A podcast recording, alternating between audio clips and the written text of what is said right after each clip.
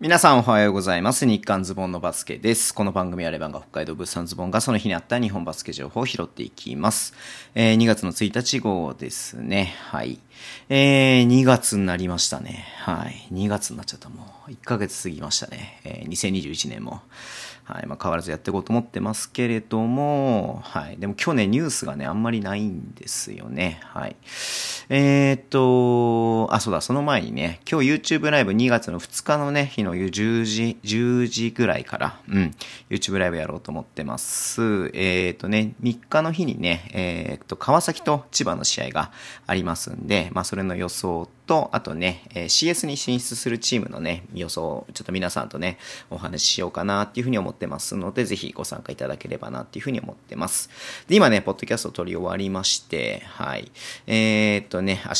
22日の日、明日とか、まあ、22日、22日ってなんだ、2月2日の日にね、えー配信したいと思ってますので、そちらもね、ごか、あの、聞いていただければなっていうふうに思っています。でね、慎太郎さんにね、ちょっとあの、言われて、僕知ら、全く知らなかったんだけれども、えーっとね、これ、まあ、31日の日にリリースがあったみたいなんですが、えっ、とね、ビーコルね、横浜ビーコルセアーズが、あの、背中にね、スポンサーロゴ入っている漫画王国ってね、あるじゃないですか。うん。そこで、えっ、とね、ビーコルをね、題材にしたオリジナルコミックの一巻が配信ということで、一巻、1話か、1話が配信ということで、えー、君とブースト GO ビーコルセアーズっていうね、連載が始まったみたいです。はい。で、無料試し読み見たので、今ね、ちょっとだけ数ページ、10ページぐらいかな、うん、見たんですけれども、えっ、と、内容としましては、えっ、と、長野真由は人気バスケ漫画、青春バスケが大好きなオタク気質でちょっぴり地味めな OL。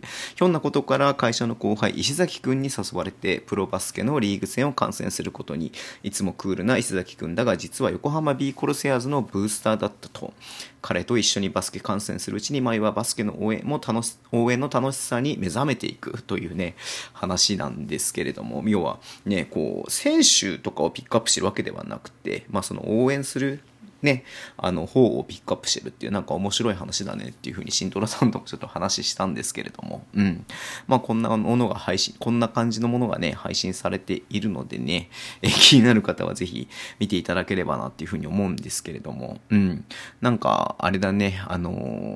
ーこう、ビーコルに応援に行こうみたいな感じのね、ものをちょっとあれなのかなっていうふうには思いますんで、うん。まあこれ多分ね、こう他のチームではやってないですし、まあね、漫画王国さんが、えースポンサードしてるっていう中でね、こういうコラボみたいなのが行われてると思うので、非常にね、面白いなっていうふうに思って見てましたので、うん。またこれね、なあの、たなんか4話とかってなんか慎太郎さん言ってたかな？うん。ちょっとなんか詳しく見てない、見てないやつが、あの、チェックできてないんですけれども、うん。まあなんかね、ちょっと楽しみにしたいなっていうふうに思っています。はい。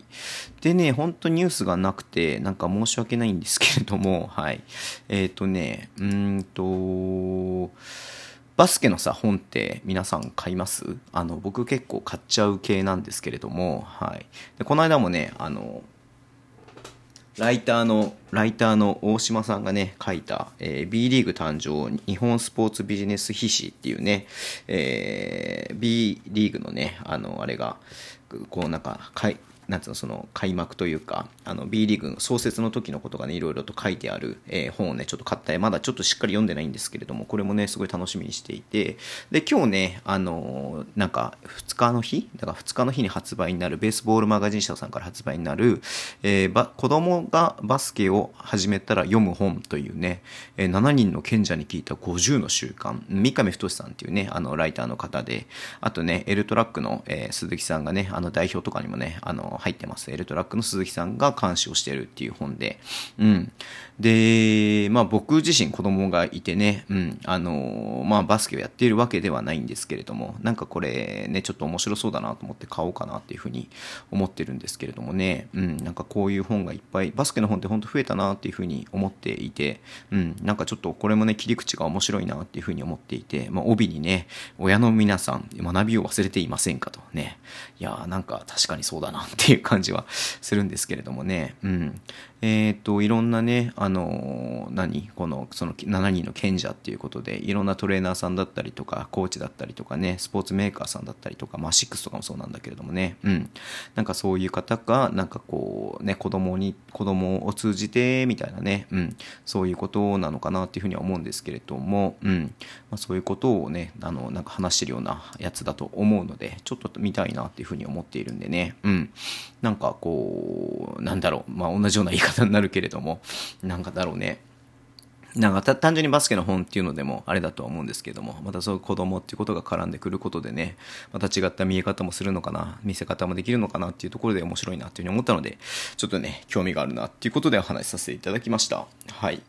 まあちょっとね、ニュースがそんなにない、まあゲームデーで次の日なんでね、まあ怪我とかのちょっとニュースはあったりとかしますけれども、うーんと、まあちょっとね、新しい動きは多分週末までそんなないんじゃないのかなっていうふうにね、思いますんで、えー、短いやつもね、短いやつでね、日韓ズボンのバスケもね、あまりネタがないかもしれませんが、えー、なんやかんや話していこうと思いますので、もしね、質問とかあれば、ぜひこのラジオトークのね、質問箱みたいなのから質問できるので、えー、ぜひ質問いただければなっていうふうに思っています。ます。はい。えー、ツイッターでね、情報を発信してますので、ぜひフォローお願いします。インスタもやってます。YouTube と Podcast を毎週配信しています。えー、さっきも言ったように、2日の日のね、夜に YouTube ライブやりますので、ぜひご参加いただければなっていうふうに思っています。えー、ラジオトークのアプリ聞く方は、ハートボタン、